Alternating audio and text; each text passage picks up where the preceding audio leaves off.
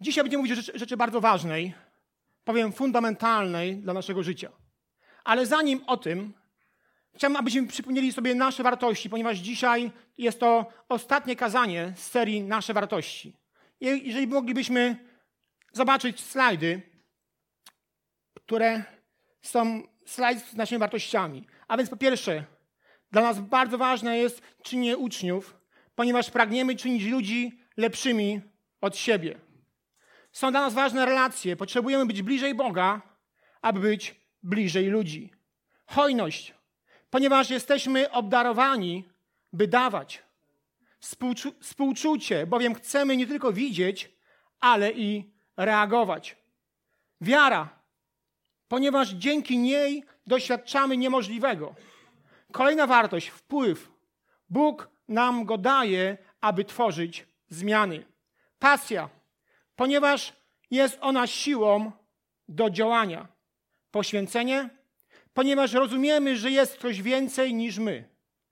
Szacunek, bo każdy człowiek jest wartościowy. I ostatnia wartość, o której dzisiaj będę mówił, to wzrost. To dzięki niemu możemy iść dalej. Bożym pragnieniem jest to, abyśmy w naszym chrześcijańskim życiu rozwijali się. Powiem więcej. Dojrzewanie i upodabnianie się do Jezusa to jest jeden z naszych największych celów. I dlatego dzisiaj o tym powiemy. Powiemy o narzędziach, o tym, co robić, aby ten wzrost w nas był zauważalny. Pierwszy slajd to wzrost poprzez prawdę. Ewangelia Jana, 17 rozdział, 17 werset mówi nam w ten sposób. Poświęć ich do życia w prawdzie. Słowo Twoje jest prawdą. List do Hebrajczyków 4:12. Słowo Boże jest żywe i skuteczne, ostrzejsze niż jakikolwiek obosieczny miecz. Przenika ono aż do rozdzielenia duszy i ducha, stawów i szpiku. Zdolne jest osądzić zamysły i zamiary serca. Pierwszym narzędziem, które Duch Święty chce używać, aby wspomagać nasz duchowy rozwój, jest Boże Słowo. Pan Jezus powiedział, że Słowo Boże jest prawdą. Jest ono żywym i skutecznym narzędziem w ręku Ducha Świętego, poprzez które formuje nas na wzór Jezusa Chrystusa i przygotowuje do zadań, do których przeznaczył nas Bóg. A zatem, aby stać się takim jak Chrystus, musimy wypełniać się Bożym Słowem. Biblia to coś więcej niż przewodni po doktrynach. To żywe Słowo, która, które ma moc nas przemieniać, która ma moc przenikać nas, nas skroś. Jest ostrzejsze niż miecz obosieczny. Potrafi rozdzielić duszę od ducha, stawy od szpiku. Zdolne jest osądzić zamysły i zamiary serca. By być zdrowym duchowo, musimy w naszym życiu odżywiać się Bożym Słowem. Musimy wypełniać nasze życie Bożym Słowem, bo ono jest w stanie pomóc nam się rozwijać. A zatem, aby stać się takim jak Chrystus, musisz tą prawdą żyć, musisz według tej prawdy funkcjonować. Samo trwanie w Bożym Słowie wiąże się z trzema aspektami, trzema czynnikami. Wynikających z tych rzeczy są, wynikające z tego rzeczy są takie. Powinniśmy zaakceptować autorytet Biblii. Całe pismo natchnione jest przez Boga i pożyteczne do nauki do wykazania błędu, do poprawy, do wychowywania w sprawiedliwości, aby człowiek Boży był w pełni gotowy, wyposażony do wszelkiego dobrego dzieła. Mówi nam drugi list do Tymoteusza 3, 16, 17. A więc Biblia musi stać się naszą podstawową normą do życia i pobożności. To musi być, ona musi być wzorcem dla Twojego myślenia i postępowania. Wiele problemów wynika z tego w naszym życiu, że ona nie jest tą normą.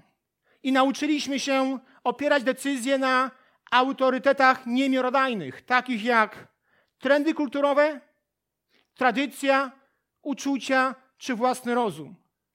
Lecz to nie są właściwe autorytety, ponieważ wszystkie wynikają z naszej skażonej natury człowieka. Jedynie Boże Słowo jest doskonałą normą. Tylko ono jest jedynym autorytetem, który potrafi nas zmieniać. Jeśli dokonujesz jakichkolwiek wyborów w swoim życiu, poszukaj najpierw rozwiązań w Bożym Słowie. To, co Boże Słowo mówi na temat sprawy, z którą się zmagasz. Postanów czynić to, co mówi Ci Boże Słowo. Bez względu na to, czy to czujesz, czy nie. Czy to ma sens, czy tego sensu nie ma. Boże Słowo musi stać się normą. Po prostu uwierz Bogu w Biblii. Po drugie, przyswajaj, musimy, powinniśmy przyswajać prawdę zawartą w Biblii. Aby to czynić, z otwartością przyjmuj Boże Słowo, gdy go słuchasz. Bóg jest w stanie użyć każdego kaznodzieje, każdego kazania po to, aby cię dotknąć. Nie zamykaj się na różnych ludzi. Nie mów sobie o tym, że jesteś, już o tym wiesz. Bo Bóg chce, abyśmy wykazywali pokorę i gotowość do uczenia się. Czytaj Biblię. W dzisiejszych czasach nie ma problemu z dostępem do Bożego Słowa. Pojawia się inny problem z czytaniem. Mamy wiele przykładów w swoim domu. To nie jest problem, że go nie mamy. Problem jest to, czy my to Boże Słowo czytamy. Codzienna lektura Bożego Słowa sprawi, że będziesz znajdować się w zasięgu Bożego głosu. Badaj i studiuj Biblię.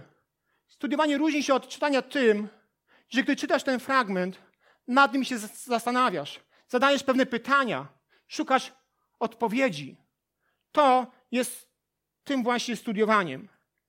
Powinniśmy również stosować Boże zasady w swym życiu. List Jakuba, pierwszy rozdział, od wersetu 22. Bądźcie także wykonawcami słowa, a nie tylko słuchaczami, oszukującymi samych siebie. Słuchać słowa przeciwieństwie do wykonawcy przypomina człowieka, który przygląda się swej twarzy w lustrze. Przyjrzał się, odszedł i zaraz zapomniał, jak wygląda.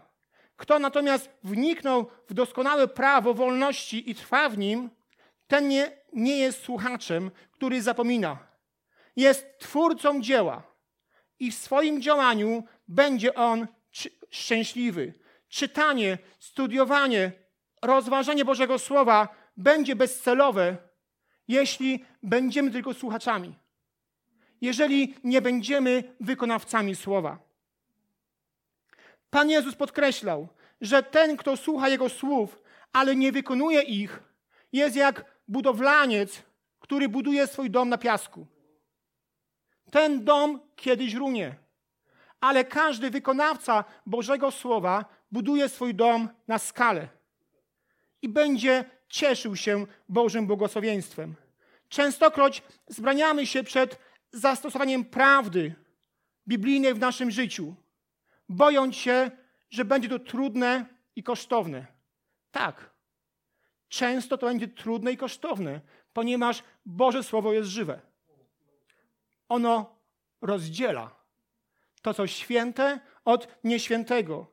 Tak, to będą często bolesne i kosztowne rozwiązania, ale one, bo one mają wprowadzać Boże zasady do naszego życia. To dzięki niemu poznajemy prawdę o Bogu, prawdę o świecie, ale też prawdę o nas samych.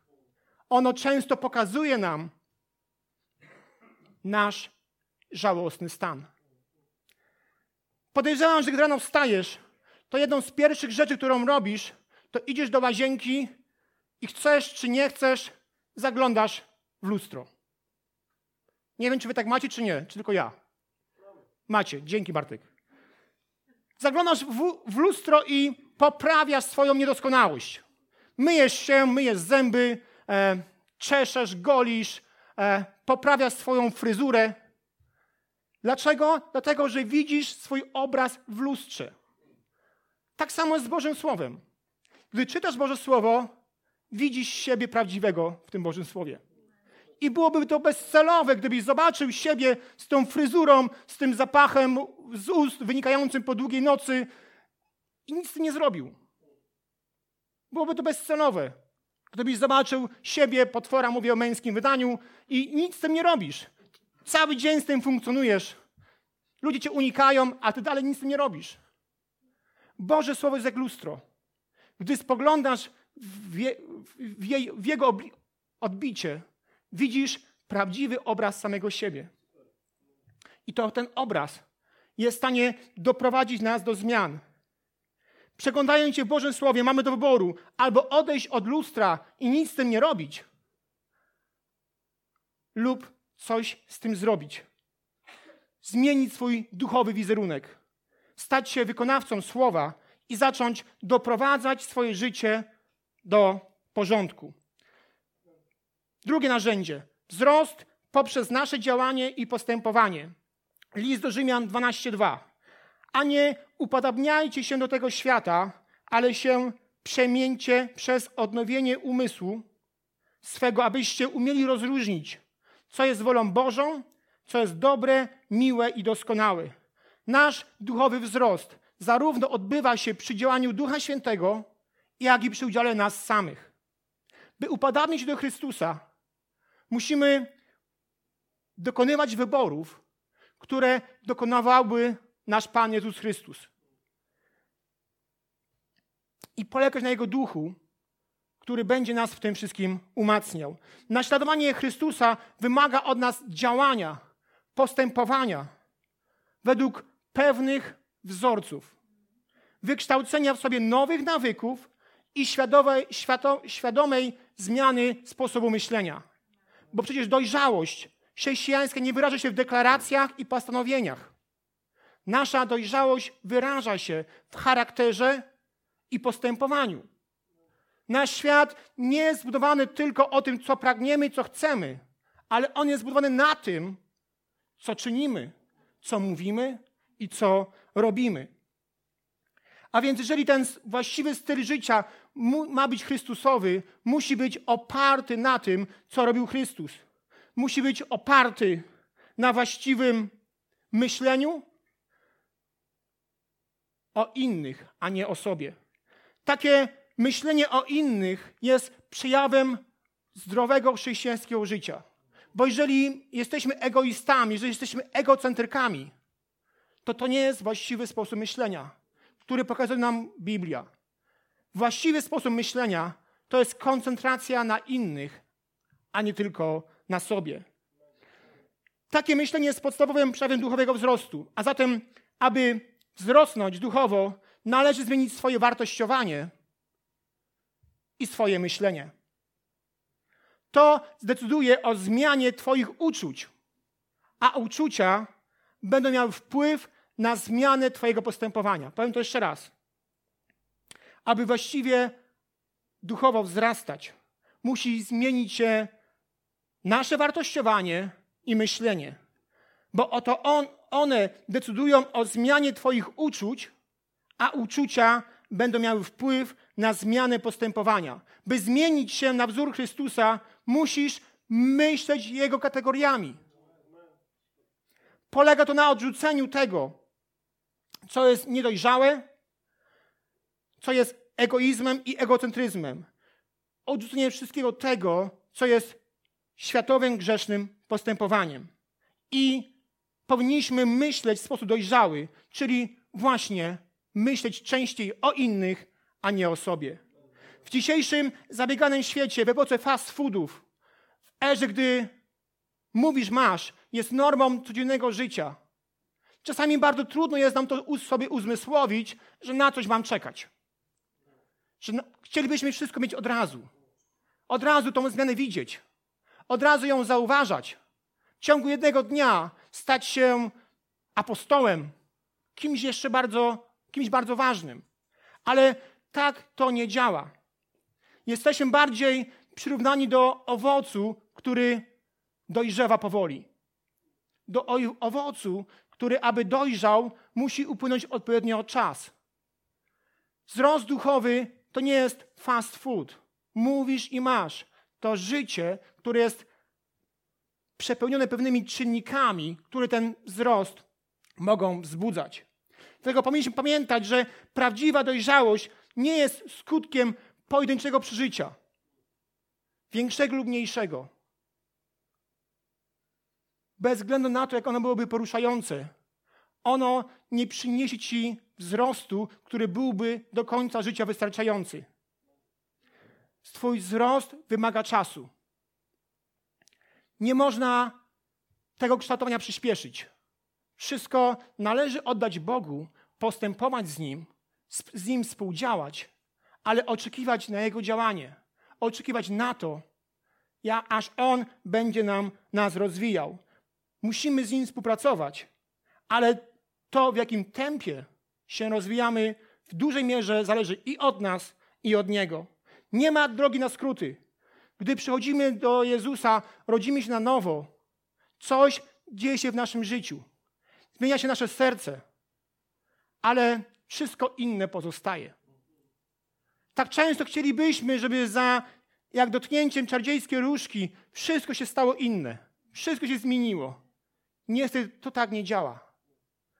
Wymagany jest czas do tego, aby móc, móc się rozwijać. Od, gdy oddajemy życie Jezusowi, krok po kroku, dziedzina po dziedzinie, Bóg będzie zmieniał nasz charakter, nasze przyzwyczajenia, poddając Bogu to, co w nas jest. Polega to na tym, abyśmy z każdym dniem byli gotowi oddawać Bogu coraz większe terytorium naszego życia. Z każdym dniem na coraz więcej Mu pozwalać. Na co, coraz więcej powiedzieć: Boże, zajmuj się tym. Ja już nie chcę mieć nad tym kontroli. Ale często tak jest, że myślimy sobie, dlaczego ten wzrost tak wolno przebiega. Przecież ja jestem gotowy na to, żeby być dalej. Skupmy się na czterech czy na pięciu rzeczach, które mówią o tym, dlaczego te efekty przychodzą tak później niż zakładamy. Po pierwsze, jesteśmy opornymi uczniami. Czasem musimy wielokrotnie coś powtórzyć, aby to mogło zadziałać. Po drugie, sporo się musimy oduczyć. Większość naszych złych przyzwyczajeń, składających się na cechy naszego charakteru, nie powstało z dnia na dzień. To jest kumulacja wielu dni. Zatem nie oczekujmy, że znikną natychmiast. Na usuwanie i wymianę tego, co masz, na to, co chcesz mieć, musi być troszkę czasu. Musimy Boga wpuścić do swojego życia i On zacznie to coś wymieniać. I to nazywa się zamianą starej natury w nową naturę. Mimo, że z chwilą nawrócenia otrzymujesz nową naturę, to jednak sporo się musisz oduczyć. Sporo rzeczy musi być w tobie wymienionych, usuniętych i to musi być przez Boga zastąpione. Obawiamy się upokarzającego poznania prawdy o sobie. Prawda nas wyswobadza, ale zanim to nastąpi, najpierw obnaża nasz żałosny obraz. Lęk przed odkryciem tego, co jest złego w naszym charakterze i osobowości sprawia, że żyjemy w niewoli zaprzeczania faktom. Czasami tak jest, że ktoś nas coś widzi i w dobrej mierze czy do, z dobrej woli nam o tym mówi, a my reagujemy: Nie, nie, nie, to niemożliwe, ja tego tam sobie nie dostrzegam. Być może zaprzeczasz faktom. Być może nie dostrzegasz tego, bo nie chcesz. I gdy zaprzeczasz faktom, ten rozwój jest niemożliwy.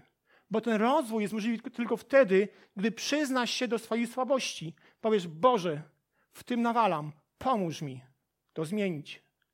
Pomóż mi to zmienić. A więc czasami boimy się poznania prawdy o sobie, bo nam jest wygodnie w tym samym sobie. Czasami nam jest wygodnie w, tej, w, tej, w tym swoim pudełku.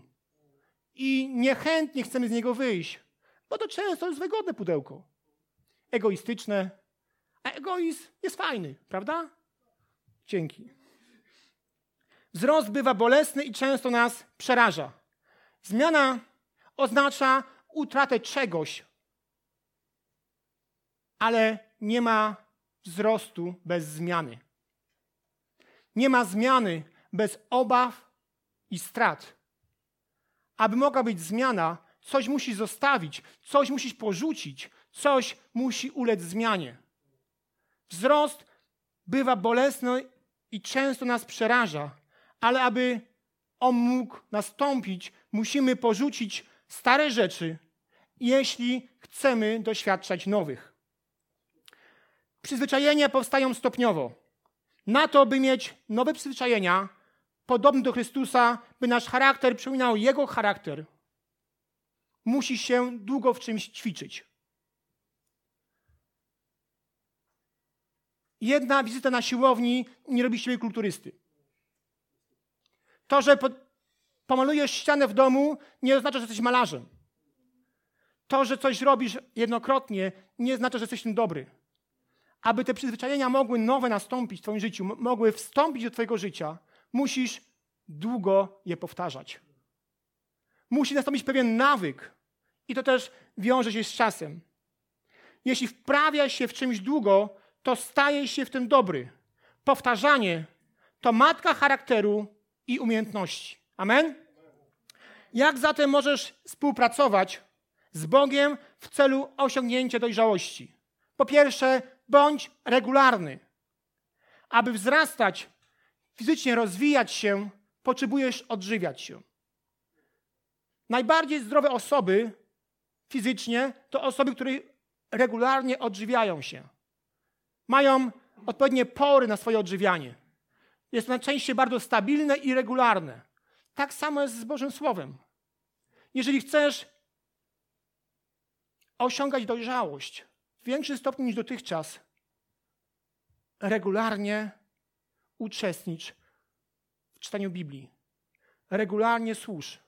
Regularnie bądź na nabożeństwach. Regularnie bądź na modlitwach. Regularnie bądź na spotkaniach grup domowych. Bo to przynosi Twój wzrost. Zdrowie przynosi wzrost. Jeżeli jest regularność, ta regularność sprawia, że rozwija się prawidłowo. A jeżeli nieregularnie się odżywiasz, to ci szkodzi. Nie ma w tym zdrowia i nie ma w tym wzrostu. A jeżeli jest, to bardzo nikły. Po drugie, uwierz, że Bóg działa w Twoim życiu nawet, gdy nie czujesz tego. Kolejna rada. Bądź cierpliwy, zarówno względem Boga, jak i siebie. Pamiętaj, Bóg się nie śpieszy, ale zawsze zdąża na czas. Amen? Bóg się nie śpieszy, ale On zawsze zdąża na czas. Często my się śpieszymy, ale Bóg chce, abyśmy czekali. Często byśmy chcieli Boga przyspieszyć, ale On nigdy nie, nie biegł. Czy kiedyś czytaliście w Biblii o tym, że Jezus biegł?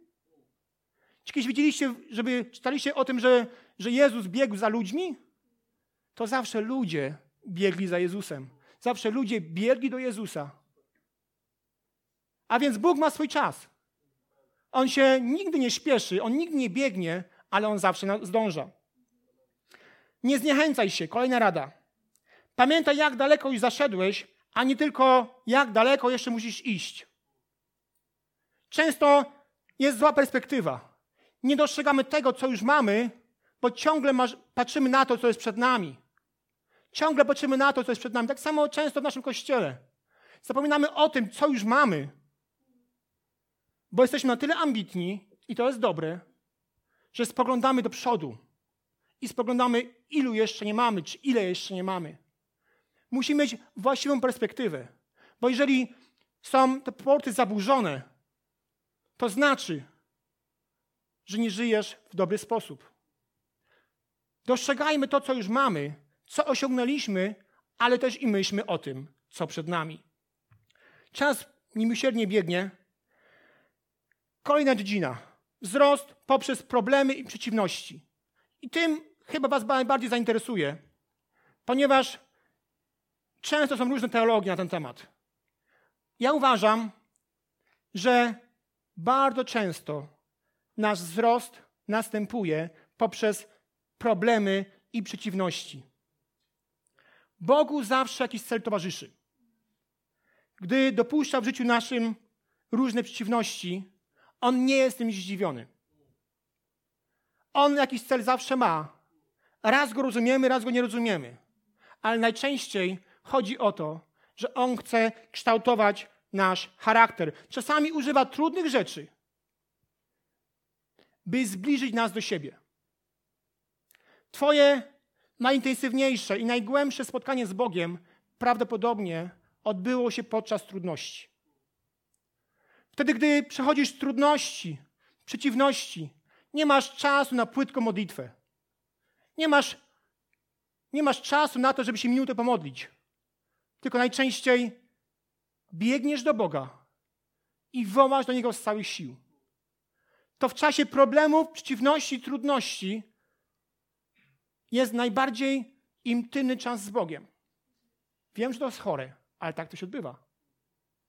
Gdy, nam, gdy nas coś, gdy nam coś doskwiera, gdy nas coś boli, nie potrzebujemy zachęcie, zachęty od kogoś. My sami wiemy, że mamy się modlić. My sami wiemy, do kogo mamy iść. Prawda? Sami chcemy tego rozwiązania. I naprawdę nie potrzebujemy od nikogo słyszeć, ty musisz się modlić. My to wiemy i to czynimy.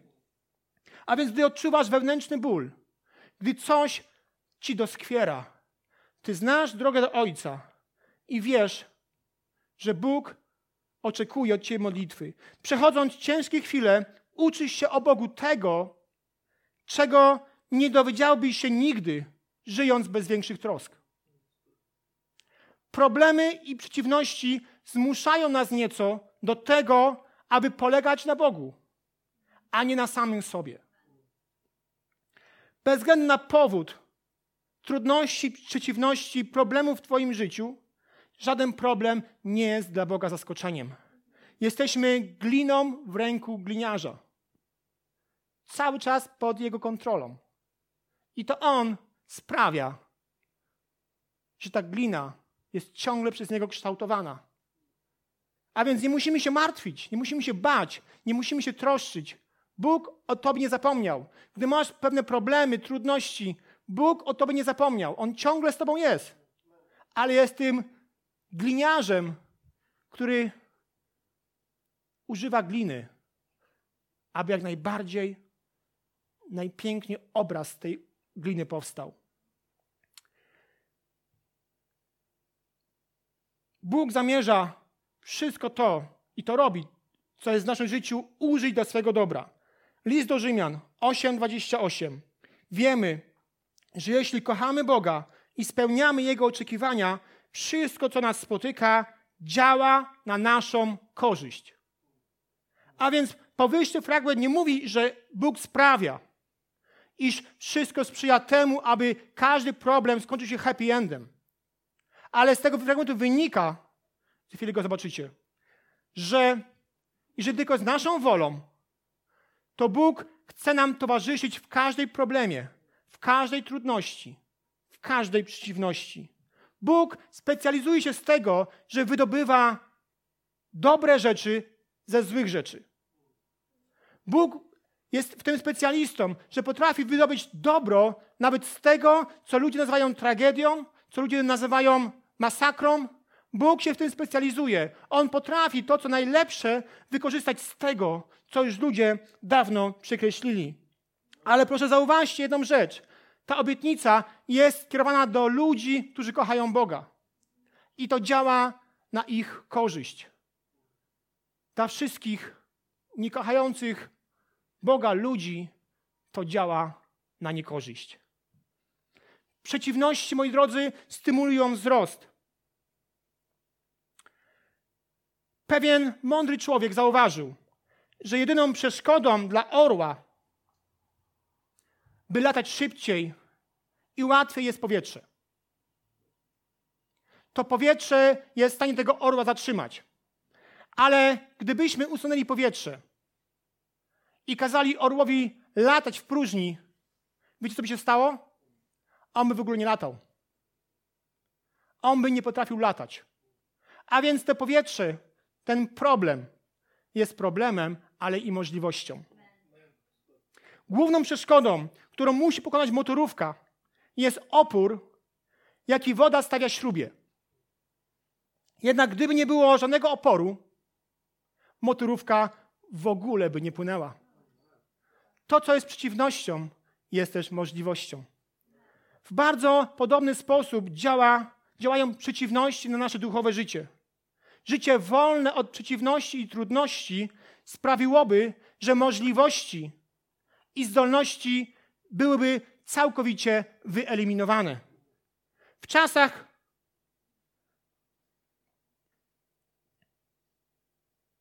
w czasach przepraszam, gdy w Ameryce Północnej królowała bawełna, szkodnik kwieciak bawełniak przeniknął z Meksyku do południowych Stanów Zjednoczonych i zniszczył krzewy bawełny.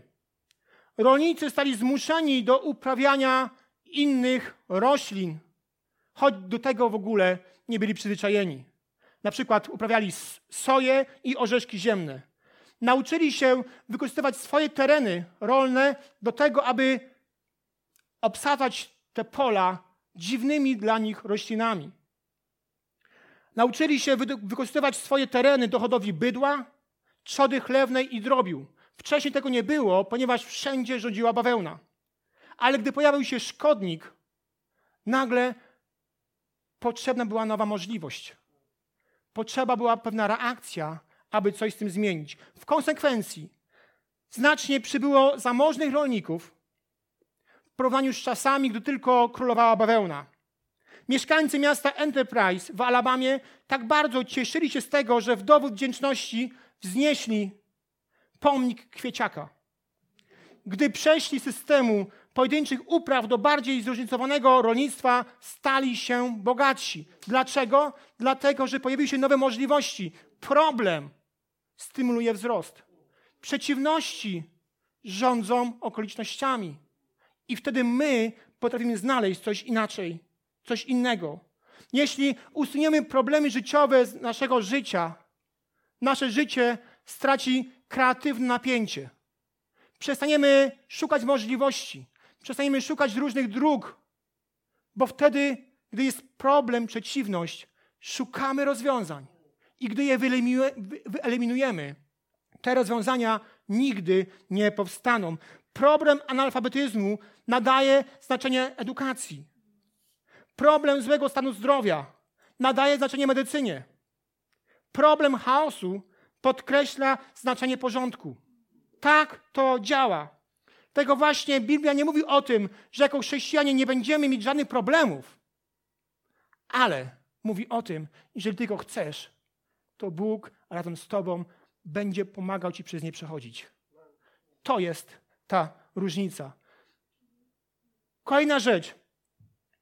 Przeciwności określają motywację. Zauważcie, że wiele psalmów zrodziło się w bólach. Zauważcie, że większość listów z Nowego Testamentu powstało w więzieniach. Częściowo sparaliżowany i nieustannie zagrożony udarem, Louis Pasteur był niestrudzony w swojej walce z chorobą i w końcu wynalazł szczepionkę. Przez większość życia amerykański historyk Francis Parkman cierpiał tak dotkliwie, że nie mógł pracować dłużej niż 5 minut. Miał tak chory wzrok, słaby wzrok, że nie był w stanie napisać jednego słowa, a mimo to napisał 20 tomów historii.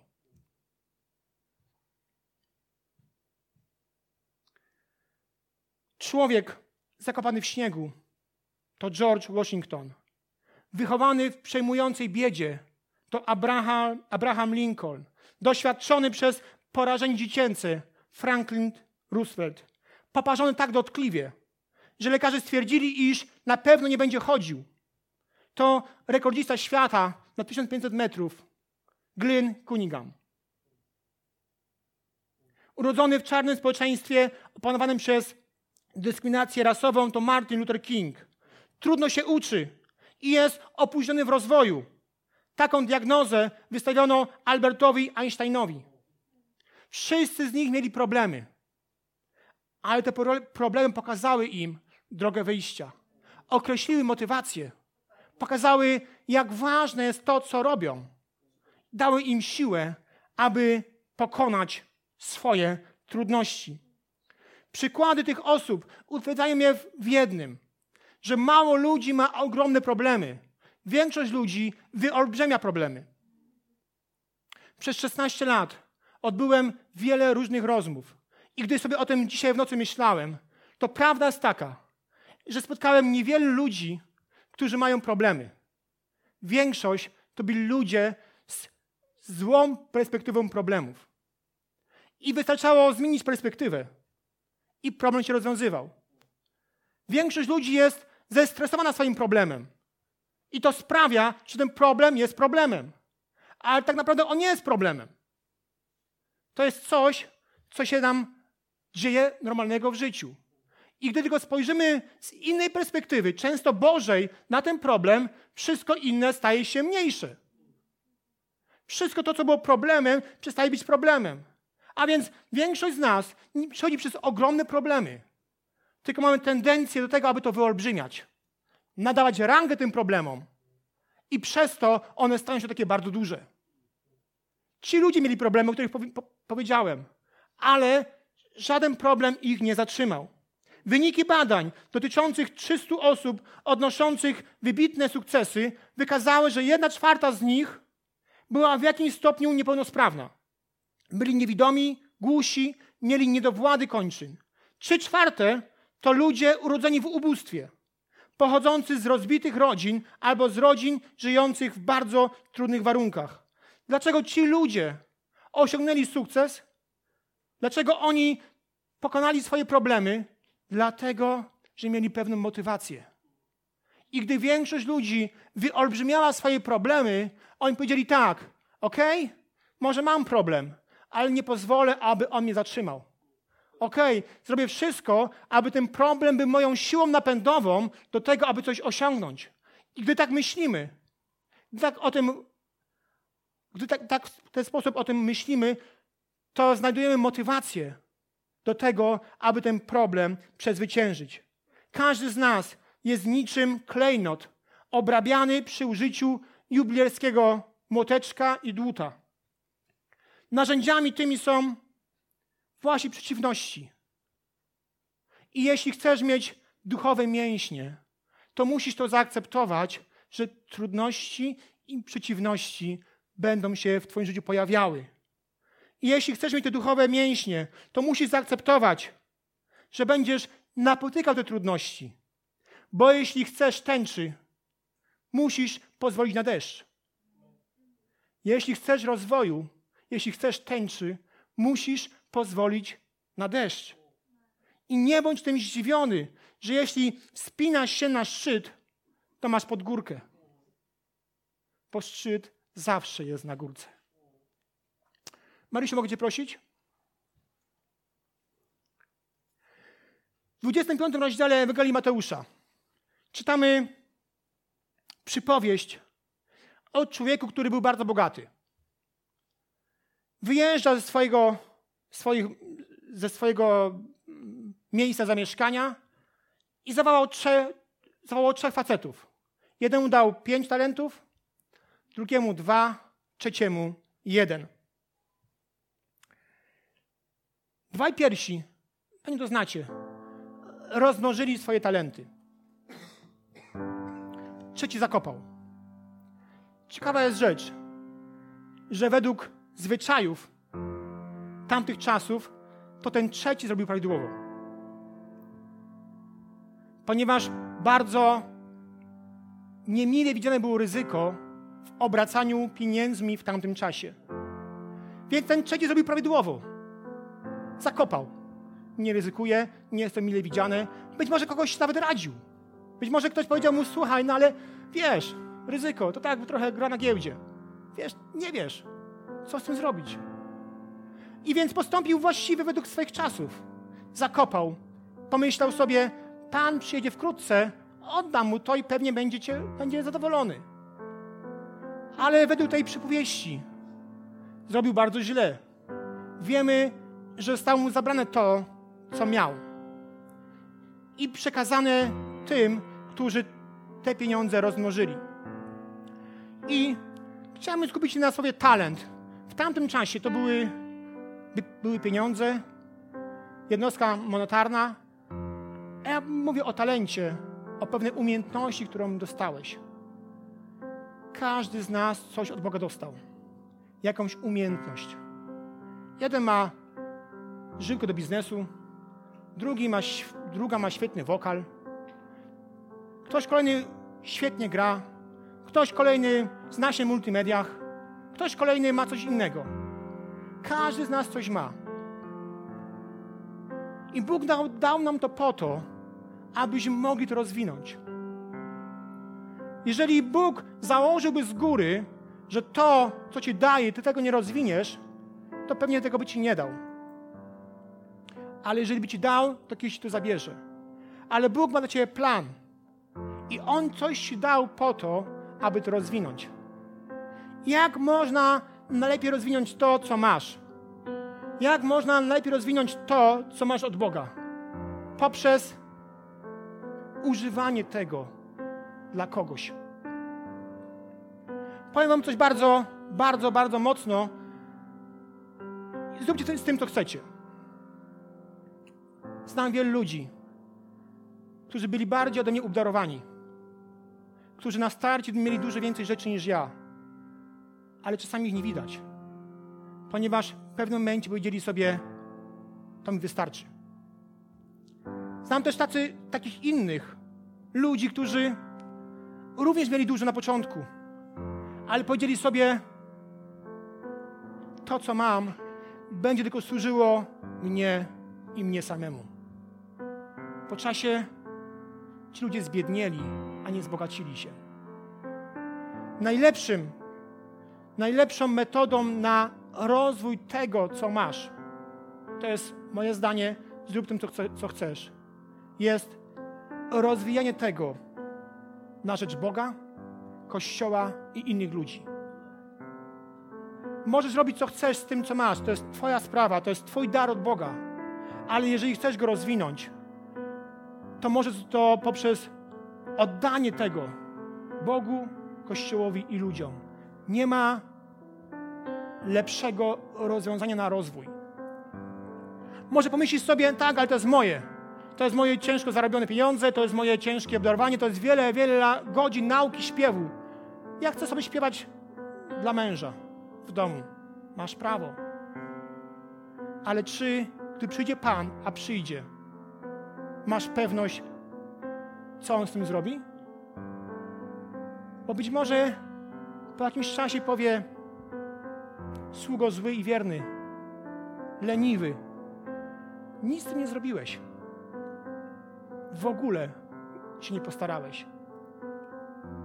A więc jeżeli chcesz coś rozwinąć, co dostałeś od Boga, pomyśl o tym, że najlepszą metodą na rozwój jest oddanie tego, co masz w ręce Boga, Kościoła i ludzi. Myślenie o tym, że mam to, to po to, aby pomóc innym. Chyba wszystko, co chciałem Wam powiedzieć. Chciałem, aby się modlić. Myślę, że każdy z nas potrzebuje rozwoju. Nieważne, w którym miejscu jesteś, może być w lepszym miejscu. Może być w miejscu, w którym coś więcej będziesz widział, coś więcej czuł, będziesz bliżej Boga. I dzisiaj chcemy się o to modlić. Mówić, Boże, chcemy się rozwijać. Panie, dziękujemy Tobie za te talenty, które nam dałeś, za umiejętności, za to wszystko, co jest od Ciebie. Bo przecież urodziliśmy się tacy, jakim Ty chciałeś. Dałeś nam to. Jesteśmy stworzeni na Twój obraz i na Twoje podobieństwo. Wszystko to, co dobre, jest Twoje. I chcemy dzisiaj powiedzieć, Boże, pozwól mi to rozwijać. Panie, pozwól mi wzrastać. Ojcze, ja modlę się o to, abyśmy wzrastali w Twoich obdarowaniach. Boże, ja modlę się o to, abyśmy wzrastali w Twoich darach duchowych. Abyśmy zawsze chcieli więcej. Boże, ja modlę się o to, abyśmy wzrastali w tym wszystkim, co jest naszym życiem. Ojcze, ja modlę się o to, aby każdego dnia Twoja obecność była bliższa nam. Boże, ja modlę się o to, Królu. Spraw, abyśmy byli regularni, abyśmy dbali o regularność, abyśmy poprzez te zdrowe odżywianie się uznawali wzrost jako coś bardzo ważnego. Boże, ja modlę się o to. aby za miesiąc, za rok, aby każdy z nas na tyle wzrósł, że nie będziemy się poznawać, że będziemy widzieć, że Ty nas tak rozwinąłeś, że trudno nawet nam to jest tego się przyznać. Ojcze, modlę się o to, Królu. Panie, modlę się o to, Królu. Abyśmy mogli widzieć wzrost w naszym życiu, w naszym kościele, w naszych domach, w naszych rodzinach. Ojcze, ja modlę się o to, aby ten wzrost był na, dla nas tak ważny, tak istotny, że będziemy, będziemy mądrze do niego podchodzić. Ojcze, modlę się o to, abyśmy rozwinęli swoje talenty, rozwinęli swoje umiejętności, abyśmy byli ludźmi, którzy wiedzą, że otrzymali coś od Boga po to, aby mogli tym służyć innym. Ojcze, modlę się o to. Dziękuję Ci za wzrost, bo to dzięki niemu możemy iść dalej. Amen.